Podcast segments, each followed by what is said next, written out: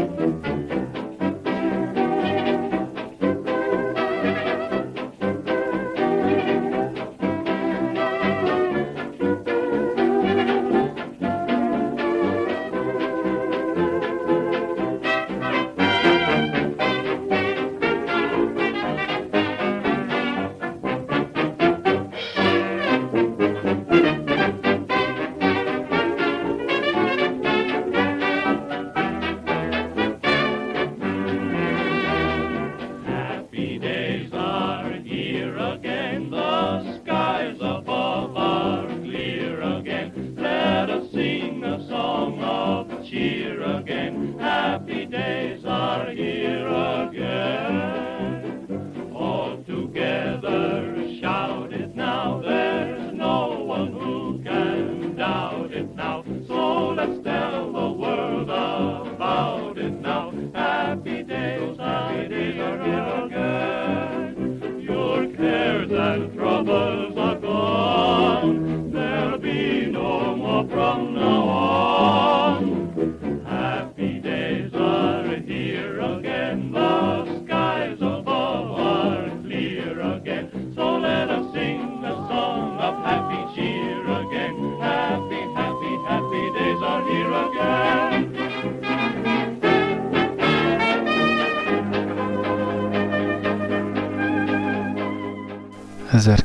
...1953 legjobb zenéit és legfontosabb eseményét hoztam el mára nektek.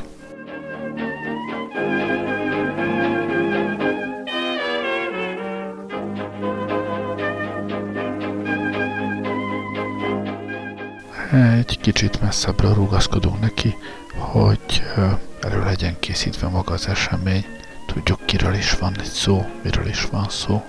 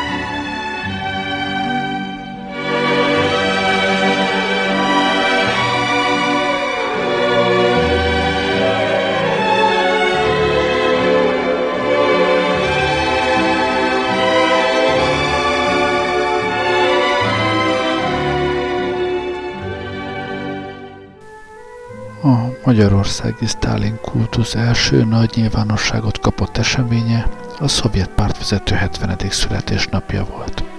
1949. december 21-én Budapesten ekkor indult el tiszteletére 70-es sorszámot viselő, ma is közlekedő trollibuszjárat. Szintén nagy összhangot kívánt a korabeli propagandistáktól a sztálini műszak megszervezése a 70. születésnapra, amely azt a hanovista mozgalom főpróbája is lett.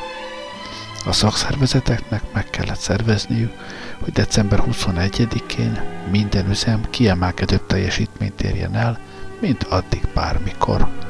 A munkások így is tettek, és a cél az volt, hogy ez már az új minőség létrejöttét is jelentse. A bányászatban a gyorsvágás és a ritmikus pásztafejtés módszerei révén ezer százalékos teljesítmények születtek. A vasúti, vasúti szállításban megindult a 2000 tonnás, a textiliparban pedig a többképes mozgalom. A szervezés tökéletességét mutatja, hogy még az óvodások nagy részét is sikerült bevonni. A Ganz villamossági gyár óvodájában például a nagycsoportos Varga Pityú vállalta, hogy megtanulja felvarni a gombokat. Egy másik óvodában Vaderna Sanyika Stálin születésnapjára felajánlotta, hogy a délutáni alvás alatt nem töri le az ágy szélét, és nem szemetre letört anyaggal. A kisavodások csoportvezetője megfogadta, december 21-ig minden csoportjába tartozó gyermek megtanulja kabátját és mackónadrágját felvenni.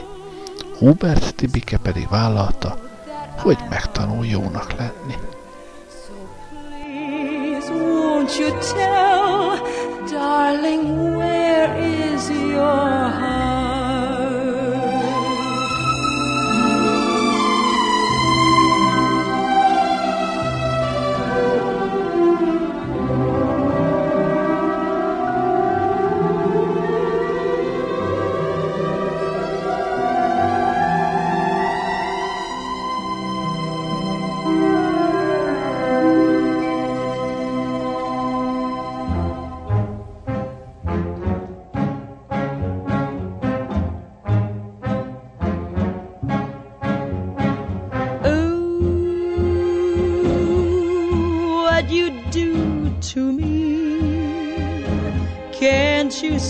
Helplessly, hopelessly, breathlessly thrilled by your kiss.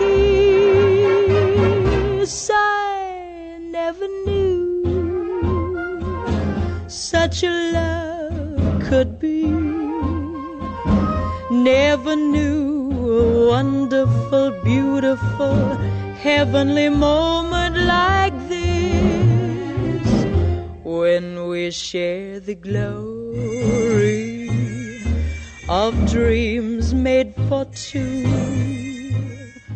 A szakszervezeti központ a Szotia munkás jelvényel tüntette ki a munkaversenyben, a sztálini felajánlási mozgalomban, a sztálini műszakban kitűnt dolgozókat 1950. januárjában. Ekkor adományoztak utoljára tömegesen élmunkás kitüntetést. A példát követve nagyobb ünnepek alkalmával később is szerveztek szahanovista műszakokat, felszabadulási, koreai műszakot tartotta, és november 7-ét is ünnepi műszakkal köszöntötték a dolgozók. Úgy dolgoztunk, mintha Stalin elvtárs is itt lett volna köztünk a bányában. Iratták egy bányásszal a szabadnép hasábjain 1950-ben. Stalin 70. születésnapjára az élmunkások egy csoportja Moszkvába is ellátogathatott. Köztük Muszka Imre, Kossuth Díjas Esztergályos. A Moszkvába utazó magyar küldöttség a dolgozók ajándékait adta át a szovjet pártvezetőnek. A delegáció tagjai ellátogattak a Lenin Múzeumba, és utaztak a 60 kilométeres sebességgel száguldó metrón. Megtekintették a Tretyakov képtárat és a Lenin könyvtár olvasótermeit. December 21-én a Moszkvai Nagy Színházban a magyar küldötte a földszint kettes számú páholyában foglaltak helyet a 70. születésnapot köszöntő ünnepségen. A szabad nép tudósítása szerint Muszka Imre 20 méterre ült Stalin elvtárstól, és többet nézte őt, mint az előadást. Persze a Magyarországi ünnepség sorozat nem csak a sztálini műszakból és a magyar munkás küldöttek moszkvai útjából állt. Kocsis Piroska kutatásai szerint Sztálin születésnapja volt az első alkalom, amelyet már az új rendszer koreográfiája szerint ünnepeltek meg. A liturgia formái szintén mindig ugyanazokból az elemekből tevédtek össze. Így a különféle dekorációk elhelyezéséből a papírról felolvasott ünnepi beszédekből, a tetszés nyilvánítás különböző alakváltozataiból, a központilag előírt jelszavak használatából, a nagy szabású katonai díszemlék és felvonulások tartásából.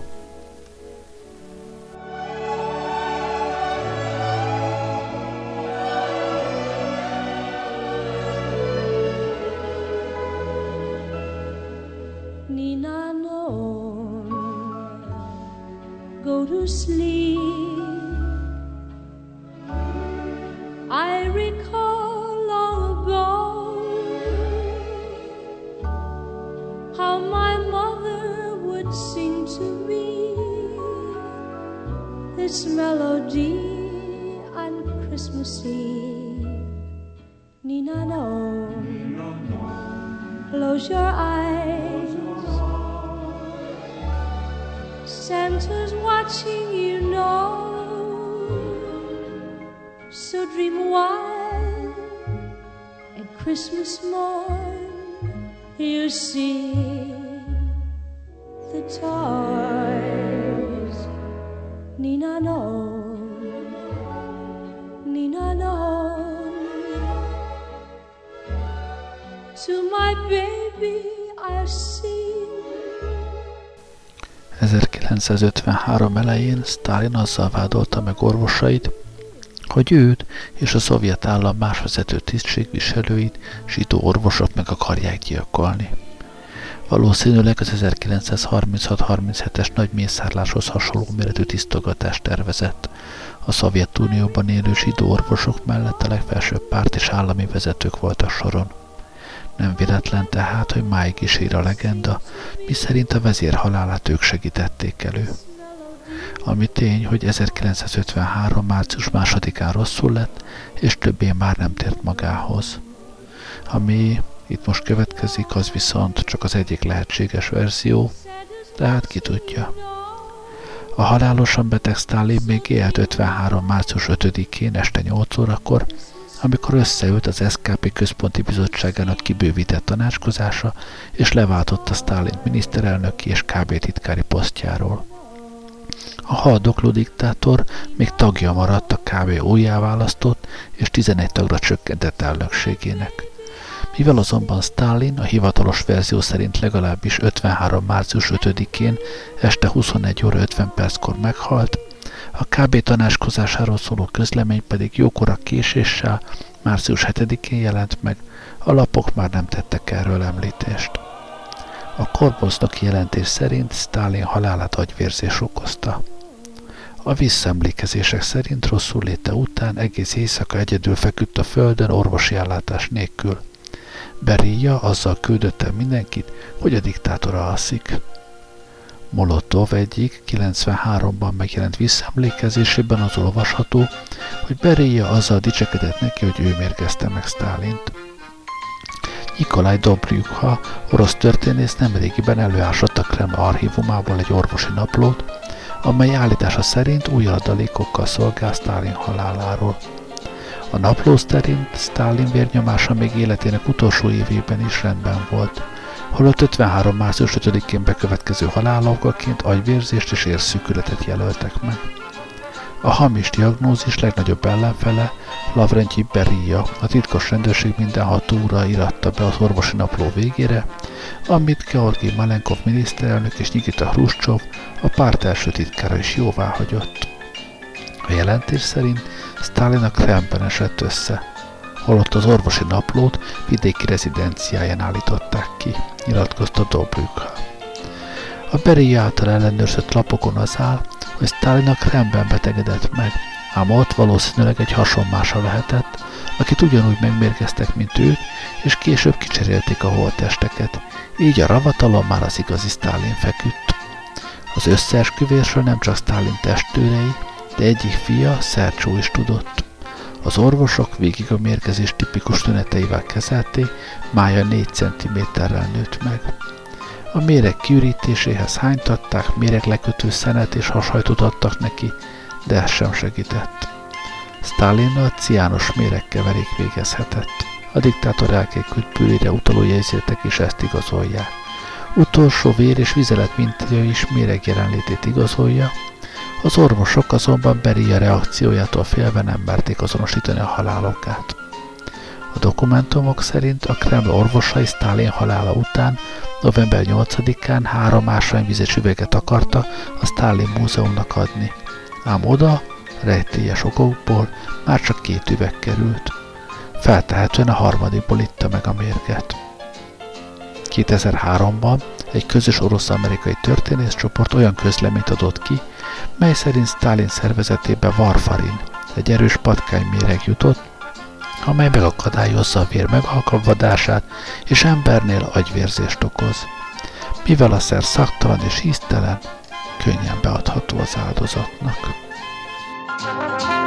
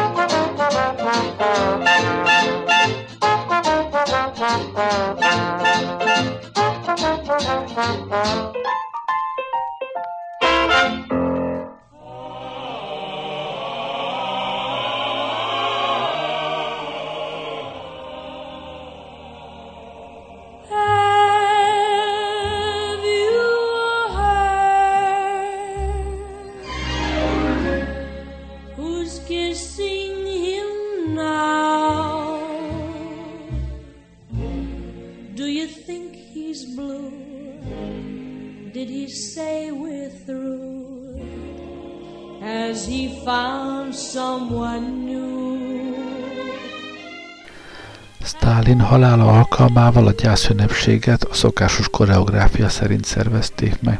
Azonban értelemszerűen a gyász és szomorúság dominált a hivatalos ünnepségeken. Stalin halála hasonló hatásmechanizmust kiváltó történelmi esemény volt, mint a Kennedy gyilkosság, legalábbis az emlékezet működése szempontjából. Az emberek, akik átélték a napot, valószínűleg percre pontosan emlékeznek arra, mit tettek az említett politikusok halálának napján. A jelenséget Brown és Kulik pszichológusok vizsgálták először, vakú emlékezetnek nevezték el. Később a tudósok ugyanezt elemezték a Challenger katasztrófa és a 2001. szeptember 11-i terrortámadás emlékezetével kapcsolatban is. Az emlékezet ilyen jellegű működése összefügg a szituációval és a média térnyerésével. A hanghatások és azok vizuális megjelenése összekapcsolódik a mindennapi tevékenységekkel és időleges kizökkenésükkel. Stalin halála kapcsán a rádiódátsorok monotonitása, a Stalin kantáta dallama, a rituális megemlékező beszéde és a temetés pillanatában megálló tömegközlekedés megszoroló gyászirének jelenti az esemény leghangsúlyosabb emlékezeti elemeit. Bár fogyatkozó számban, de köztünk élnek még olyan felnőtt nemzedékek, amelyek tagjai átélték a Szovjetunió és a kommunista világrend első emberének halálhírét akár csak más, az 50-es években lezelőtt esemény kapcsán Stalin halálánál is elképesztő szakadék van a korabeli magyar hivatalos dokumentumok, propagandacikkek ábrázolása és a között, ahogy az emberek visszaemlékezéseiben megjelenítették az eseménysort. Míg a hivatalosság a generalissimus gyászolta, az emberek többsége, bár kénytelen kelletlen részt vett a nemzeti gyászünnepségeken, jogosan reménykedhetett abban, hogy a legsötétebb elnyomás évei Stalin halálával véget érnek. Az enyhülés nyomán ki fognak szabadulni a politikai foglyok, megszűnik a rettegés, és véget ér a padlás lesöprések korszaka.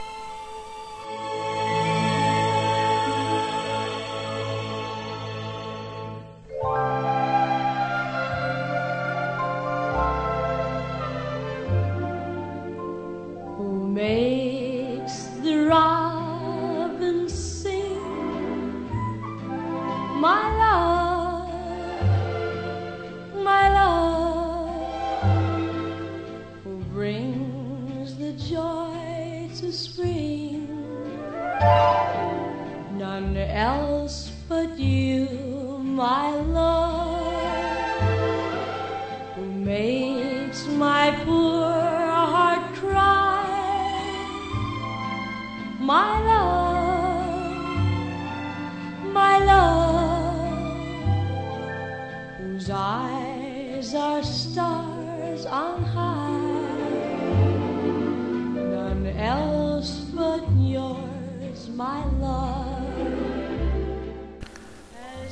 később ismerté lett, Moszkvában a hatalomért kemény harc folyt, és az utód Malenkov pozíciói első perctől kezdve bizonytalanok voltak. Ezért telt három hónapba, hogy 53. június 13-ára a magyar pártvezetőséget a Szovjetunióba rendeljé, és ott Nagy Imre miniszterelnöki kinevezését parancsolják meg Rákosinak. A Szovjetunióban kijelölték az új politika fő irányvonalait is. Elsősorban a túlveszített iparosítás és erőszakos szövetkezetésítés visszafogását.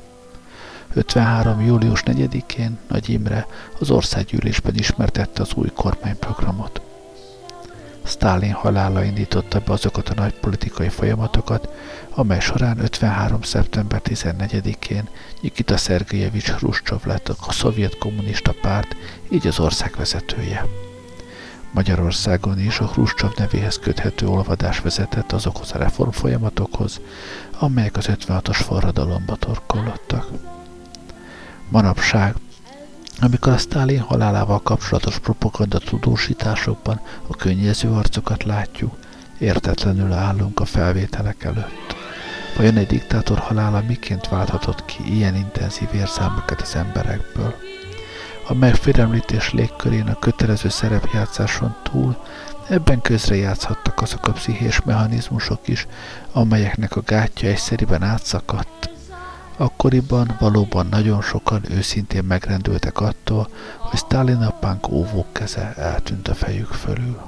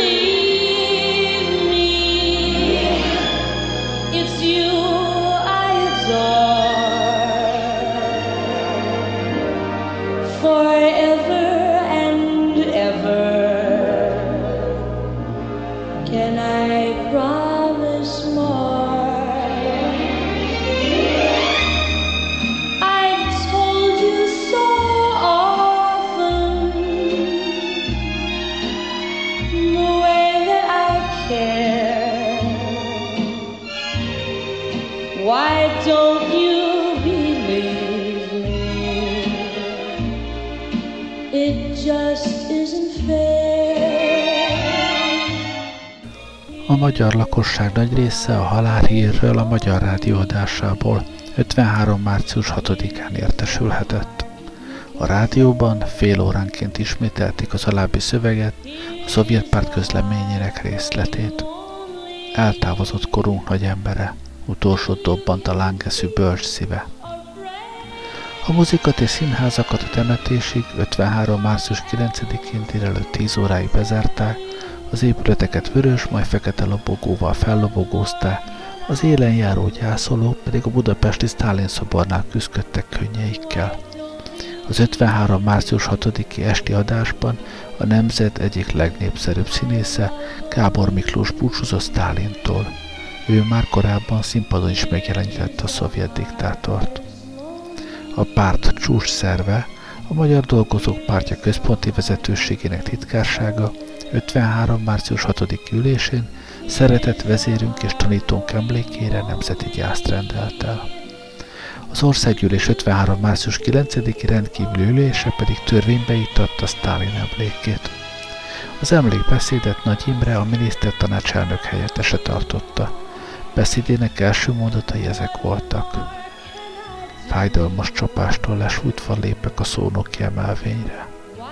Elvtársak, Felszabadítónkat, tanítónkat, legnagyobb oltalmazónkat és segítőnket vesztettük el benne. Az 1953 évi első törvény szerint Stalin a világot átalakító nagy férfiak közé tartozott, akik a legtöbbet tettek nem csak saját népük és államok felvirágoztatásáért, hanem az egész emberiség haladásáért, a világ minden dolgozójának felszabadításáért és boldogulásáért. Az indoklásban azt hangsúlyozták a törvény alkotói, hogy Stalinnek a magyar nép elsősorban azért tartozik köszönettel, mert a második világháborúban ő vezette a Magyarországot felszabadító vörös hadsereget. Stalin előtt egyébként utoljára Ferenc József volt az a nem magyar történelmi személyiség, akinek az emlékét törvénybe iktatták. A Stalin emlékét megörökítő törvény 89. május 11-ig volt hatályos. A magyar történelem nagyjai közül Rákóczi Ferenc, Széchenyi István, Szent István, Kossuth Lajos és Károlyi Mihály emlékét őrzi külön törvény.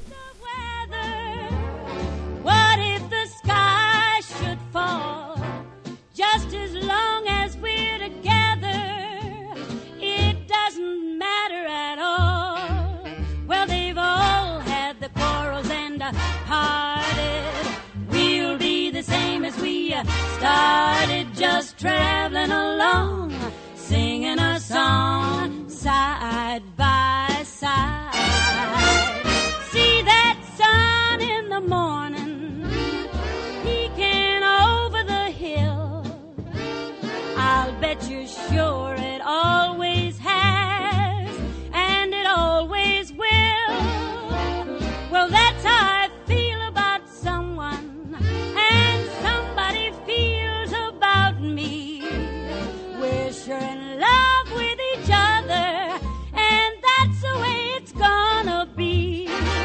Oh, we ain't got a barrel of money, money. Maybe we're ragged and we're ragged and funny, but we'll travel, travel, travel, travel, side by side.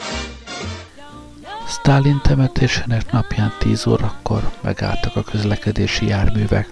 A gyárakban 5 perces munkaszünetet tartotta, megszólaltak a gyári szirénák, és díszsortűz is elhangzott. A közemberek számára talán ez volt a leghangsúlyosabb momentum. Az mindenkinek feltűnt, hogy megállt a forgalom, a mindennapok rutinszerű folyása megakadt, még akkor is, ha nem olvasták el a szabad népen megjelent cikkeket és emlékverseket. A Szabad Nép március 10-i számában Kövesi Endre a Mozdonyok sípja című versével emlékezett meg a szovjet pártvezető haláláról, de költeményt alkotott Benjamin László, Őrsi István, Kucka Péter és Zák Zoltán is. Sztálin temetésének napján este nagy gyűlést rendeztek Budapesten a mai felvonulási téren, az akkori Sztálin téren levő szobornál. A politikusok szónoklatai után felszólalt Muszka Imre, Kossuth Díjas Eszter Gályos is. Nem volt nála szeretőbb édesapánk, nem volt jobb barátja nála, mint a magyar népünknek. Olyan ő, mintha magyar ember volna, szónokolta. Ekkor még nem sejthette, hogy 56-ban a forradalom napjaiban, mivel váltótársát Bordás Andrást meggyilkolják, ő a diszidálást fogja választani. Munkatársai visszaemlékezései szerint Belgiumban porszívó ügynökként találta meg számítását, és sohasem tért vissza Magyarországra. A rendszer kegyeltjei, így az élmunkások és tahanovisták számára Stalin halála addigi privilégiumaik csökkenésével majd elvesztésével is járt. 53-tól tömegessé vált a stahanovista oklevél, és nagy pénzjutalmat már nem is kaptak hozzá kitüntetettek. A fordulat tévében jellemző nagy társadalmi mobilitás, amikor egy szovőnőből, Nagy Józsefnéből miniszter lehetett, ideje is elmúlt.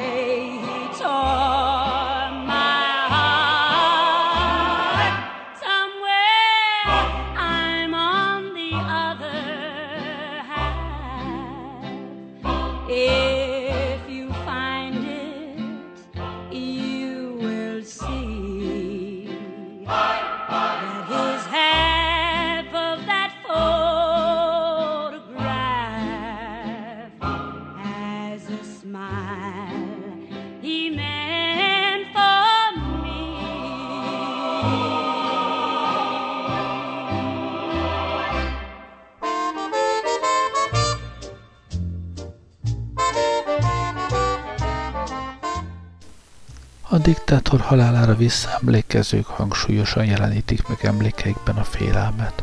Aki nem megfelelően gyászol, azt elviheti az AVH.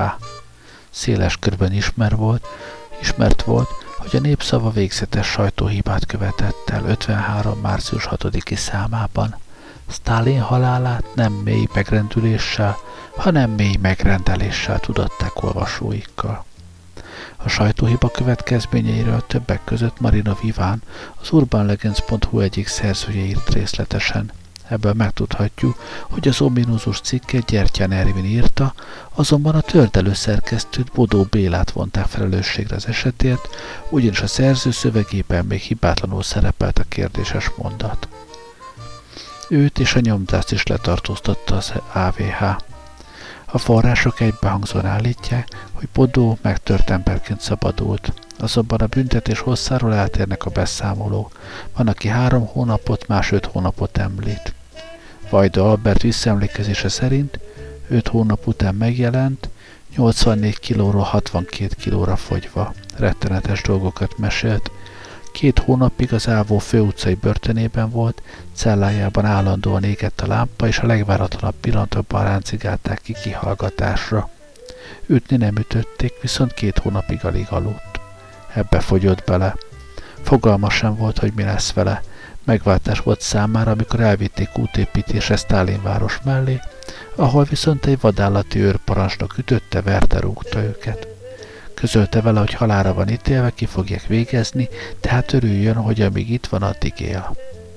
Eltelt öt hónap. Váratlanul egy reggel behívatták az irodára, kezébe nyomták a tőle elvett tárgyakat, odaadták a ruháját, és egy vonatjegyet Budapestre. Elengedték. Vámos György a témával foglalkozó cikkében felidéz egy olyan esetet is, amikor a Volga Espresso-ban zenélő Szabó fivéreket elvitte az AVH, mivel Stalin halálát úgy kommentálták, megdöglött a disznó.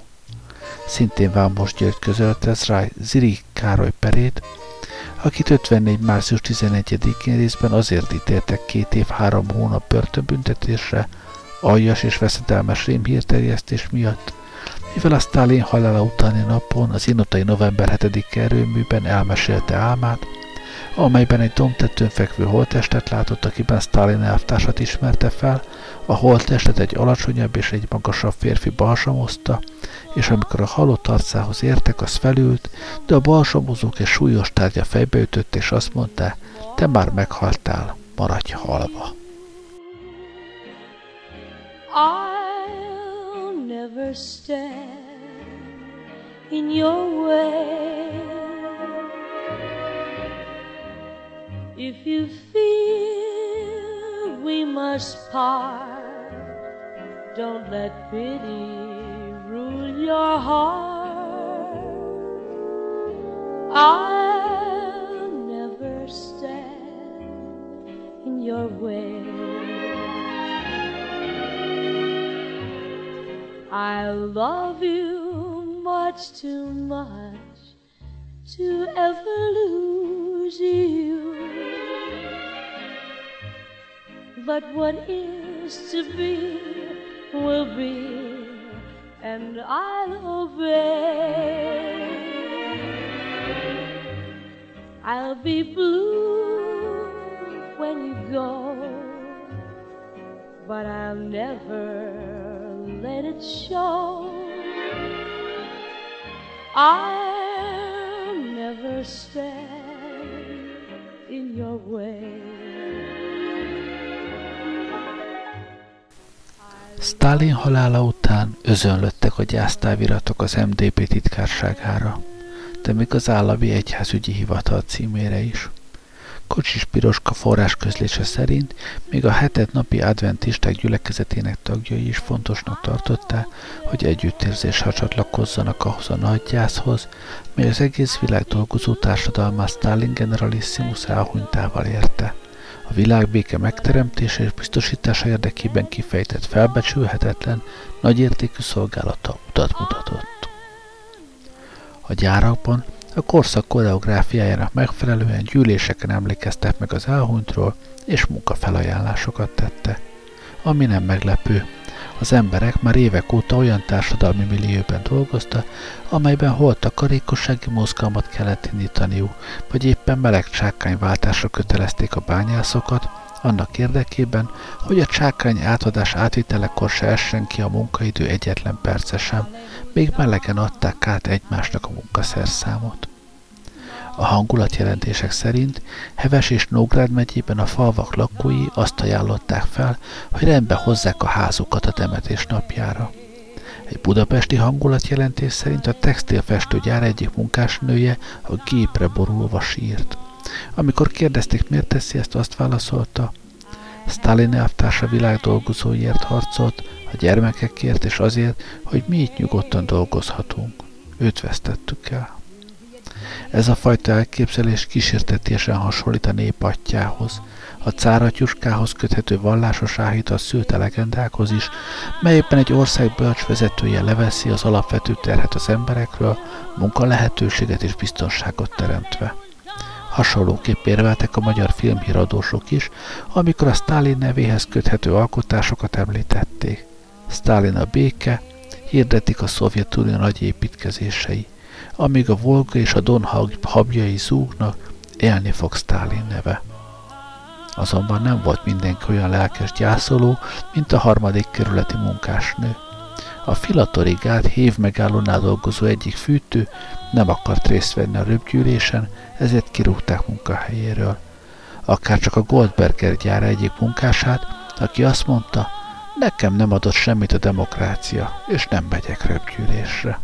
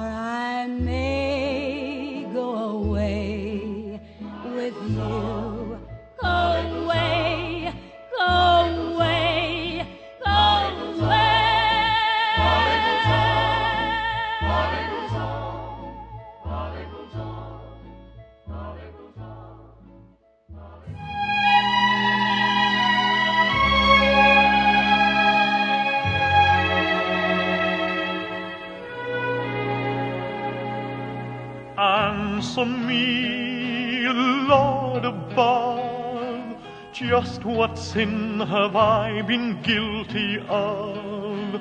Tell me how I came to lose my love. Please answer me, your Lord. Azért nem ment minden teljesen flottul. A Szabad Európa Rádió így jelentett a budapesti gyásznagygyűlésről 53. március 9-éről. Példátlan fejetlenséggel, rendezési zűrzavarra, botrányos tülekedéssel végződött a Stálin téren, a Stálin szobor előtt március 9-én megrendezett gyászünnepség. Beslés szerint közel 200 ezer embert csődítettek ki Stálin temetésének napján a Városligeti szobor elé, Budapest valamennyi állami üzeméből, hivatalából, iskolájából.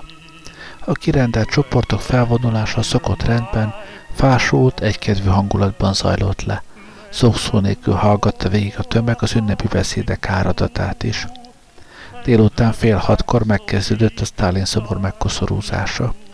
A hangszóró sorjában közölte, hogy kik helyeznek el koszorút a szobor talapzatán. Ebben a pillanatban, mint egy varázsszóra, a tömeg megunta a hosszas és unalmas várakozást és oszlani szeretett volna. A térséget azonban sűrű rendőrkordon zárta körül. Egyedül a hősök tere a Stalin út irányában hagyták szabadon az utat. A tömeg ebben az irányban próbált utat törni. Rövid percek alatt példátlan tumultus keletkezett. A megmozdult tömeg egymást taposva, kiabálva, szitkozódva gördült a szabadon hagyott kijárat felé. A gyermekek és nők sikoltozása, a férfiak kiabálása elnyomta a hangszórók hangját. Közben kifagyott a koszorúzók sora, és a hangszórókon felcsendült a szovjet himnusz. A tülekedő tömeg ügyet sem vetett rá. Tovább tartott az ordítozás, lárma sikoltozás. A szovjet himnusz után felcsendült az Isten áld meg a magyart. A felbomlott tömeg az első akkordoknál egy pillanat alatt megdermett. Megszakadt a tülekedés, ott, ahol éppen állt, mindenki némán, mozdulatlanul, fedetlen fővel hallgatta a magyar himnuszt. Az utolsó akkordok elhangzása után az előbbinél is nagyobb erővel tölt ki az emberekből a türelmetlenség. A zenekar már az internacionális hangjait intonálta, ez azonban épp úgy nem akasztotta meg egy pillanatra sem a felbomlott rendet, mint a szovjet himnusz. Senki sem állt meg kalap levéve, míg a katonat, katonák, katonatisztek sem álltak ellen az áradatnak, amely feltartóztathatatlanul hömpölygött a hősök tere irányába. Az ideje korán felbomlott rend csattanósan fejezte ki a 200 ezer főnyi tömeg csömörét, és mély utálatát az egész mesterséges kommunista gyászpompa az unalomig és undorig agyon dicsőíte Sztálin iránt. A Sztálin téri botrány kínos visszhangot keltett a kommunista párt központban. Még aznap, március 9-én este rendkívüli értekezlet volt az Akadémia utcában, ahová berendelték a rendőrség vezetőit, és felelőssé tették őket a felbomlott rendért és a tömeg kegyeletsértő botrányos viselkedéséért. A rendőrség azzal védekezett, hogy az ünnepség méltóságteljes és komoly hangulatát az ellenség tudatos provokációja bontotta meg. A védekezést azzal támasztották alá, hogy az államvédelmi hatóságnak sikerült a tömeg soraiból néhány hisztériát keltő ellenséges ügynököt tetten érnie és ártalmatlanná tenni. Hát szóval így számolt be a Szabad Európa Rádió erről a bizonyos gyásznagygyűlésről.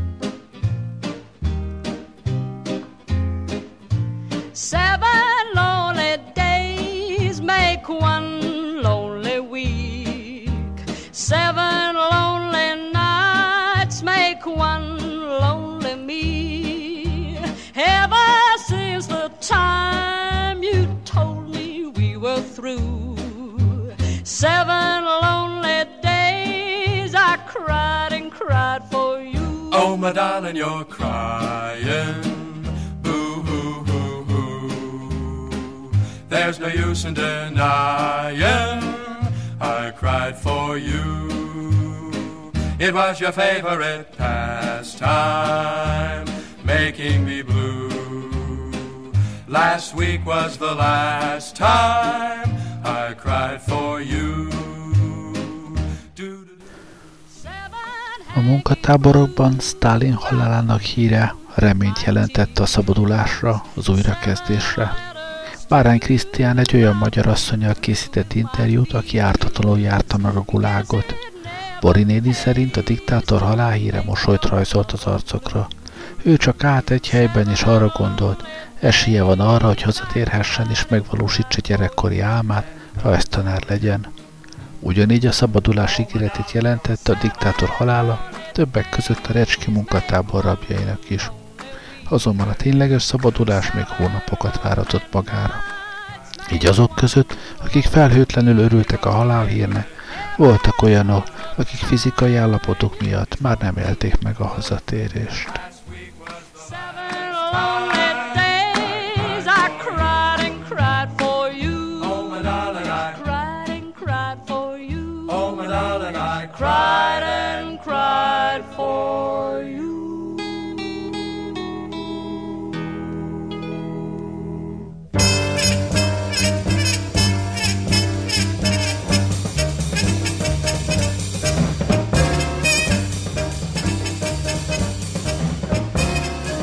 While tearing off a game of golf. I may make a play for the caddy, but when I do, I don't follow through, cause my heart belongs to daddy. If I invite a boy some night to dine on some fine Finnan hattie, I just adore his asking for more, but my heart belongs to daddy.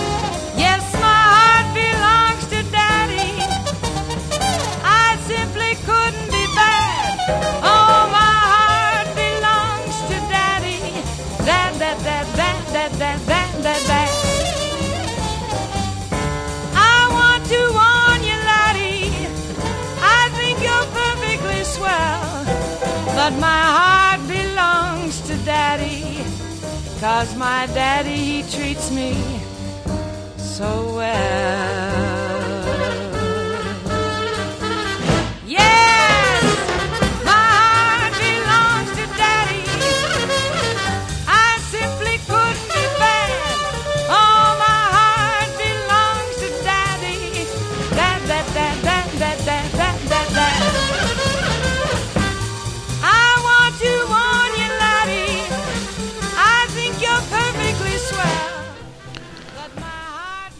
Stalin, a sztálinizmus, a személyi kultusz, és talán egy egészen rövid időszakba összetömörítve a Stalin halála körüli idők, mint egy laboratóriumi modellkísérletként tárják a történészek, a kutatók elé azt a jelenséget, hogy mi is történik akkor, amikor egy erős kezű vezető, adott esetben egy diktátor ö, szerez hatalmat egy országban, és, ö, és ö, kényszeríti reagálásra az ország lakóit.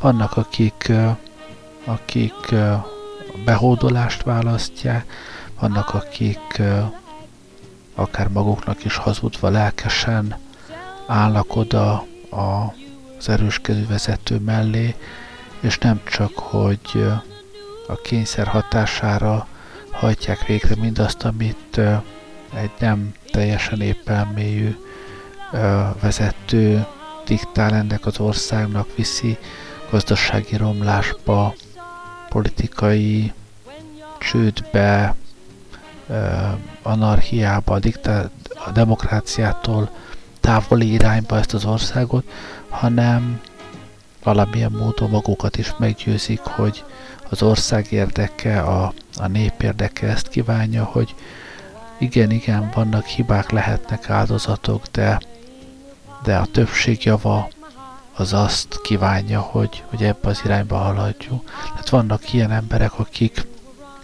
akik teljes szívvel, lélekkel magukévá tudják ezt tenni, és aztán ők azok, akik nem kényszerből, nem színlelten sírnak akkor, amikor, amikor a kedves vezető meghal, vagy akár csak vereséget szenved valamilyen fronton, ők azok, akik, akik aztán később vagy életük végéig hordozzák magukkal ezt a csalódást, és, és elemezgetik, hogy mi történhetett volna, vagy pedig saját magukkal is szembefordulva nem is értik egy idő után, hogy, hogy hihették el mindezt, és hogy hogyan dőlhettek be ilyen téveszméknek. Szóval nagy tanulság ez az utókornak, és hát azt hiszem mindenkinek fontos volna megtanulni és megvizsgálni, hogy ilyen laboratóriumi körülmények között uh, miképpen viselkednek az emberek, mert a laboratóriumi körülmények, ha nem is ennyire tisztán, de újra és újra megjelennek a, az életünkben. Nyilván uh, ennyire szélsőséges és ennyire letisztult formában ritkán, de ugyanezek a, a jelenségek, ezek, ezek minden nap megjelennek, akár egy, egy munkahelyi szituációban, akár egy-egy ország életében is.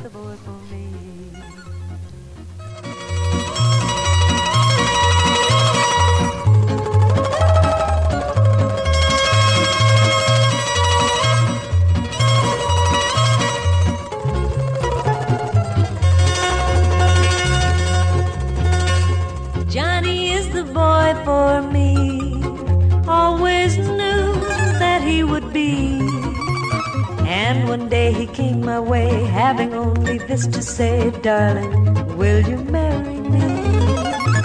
It was easy to decide, yes, my darling, I replied, Johnny, you're the boy for me.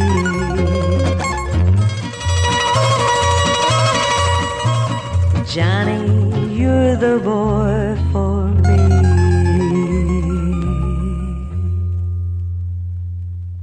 Thirsty people everywhere prefer ice cold Pepsi Cola. And because it's light, it refreshes without filling. Charlie, be sociable. I am, Kay. Pepsi is a favorite of thirsty people from Maine to Hawaii, from Alaska to Florida. Charlie. It's perfect for parties or picnics. So serve Pepsi to your guests. That's helpful, but. This is the sociable part. Keep plenty of Pepsi ice cold and ready. Remember, it goes fast because everybody likes Pepsi. Singing still sounds more inviting. May I? Be sociable, look smart, keep up to date with Pepsi. Drink light, refreshing Pepsi. Stay young and fair and debonair. Be sociable, have a Pepsi. But singing doesn't say, pick up an extra carton of Pepsi today. Better yet, get a case. You do that.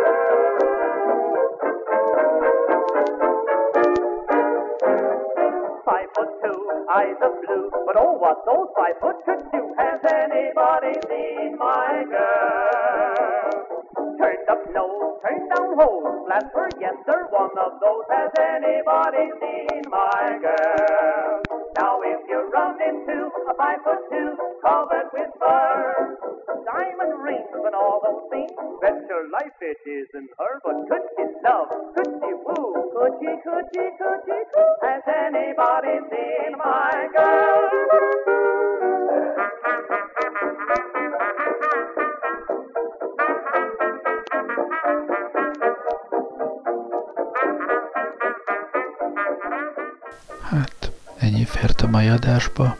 Köszönöm, hogy velem voltatok ma este. Jó éjszakát kívánok. que alegra a Dios.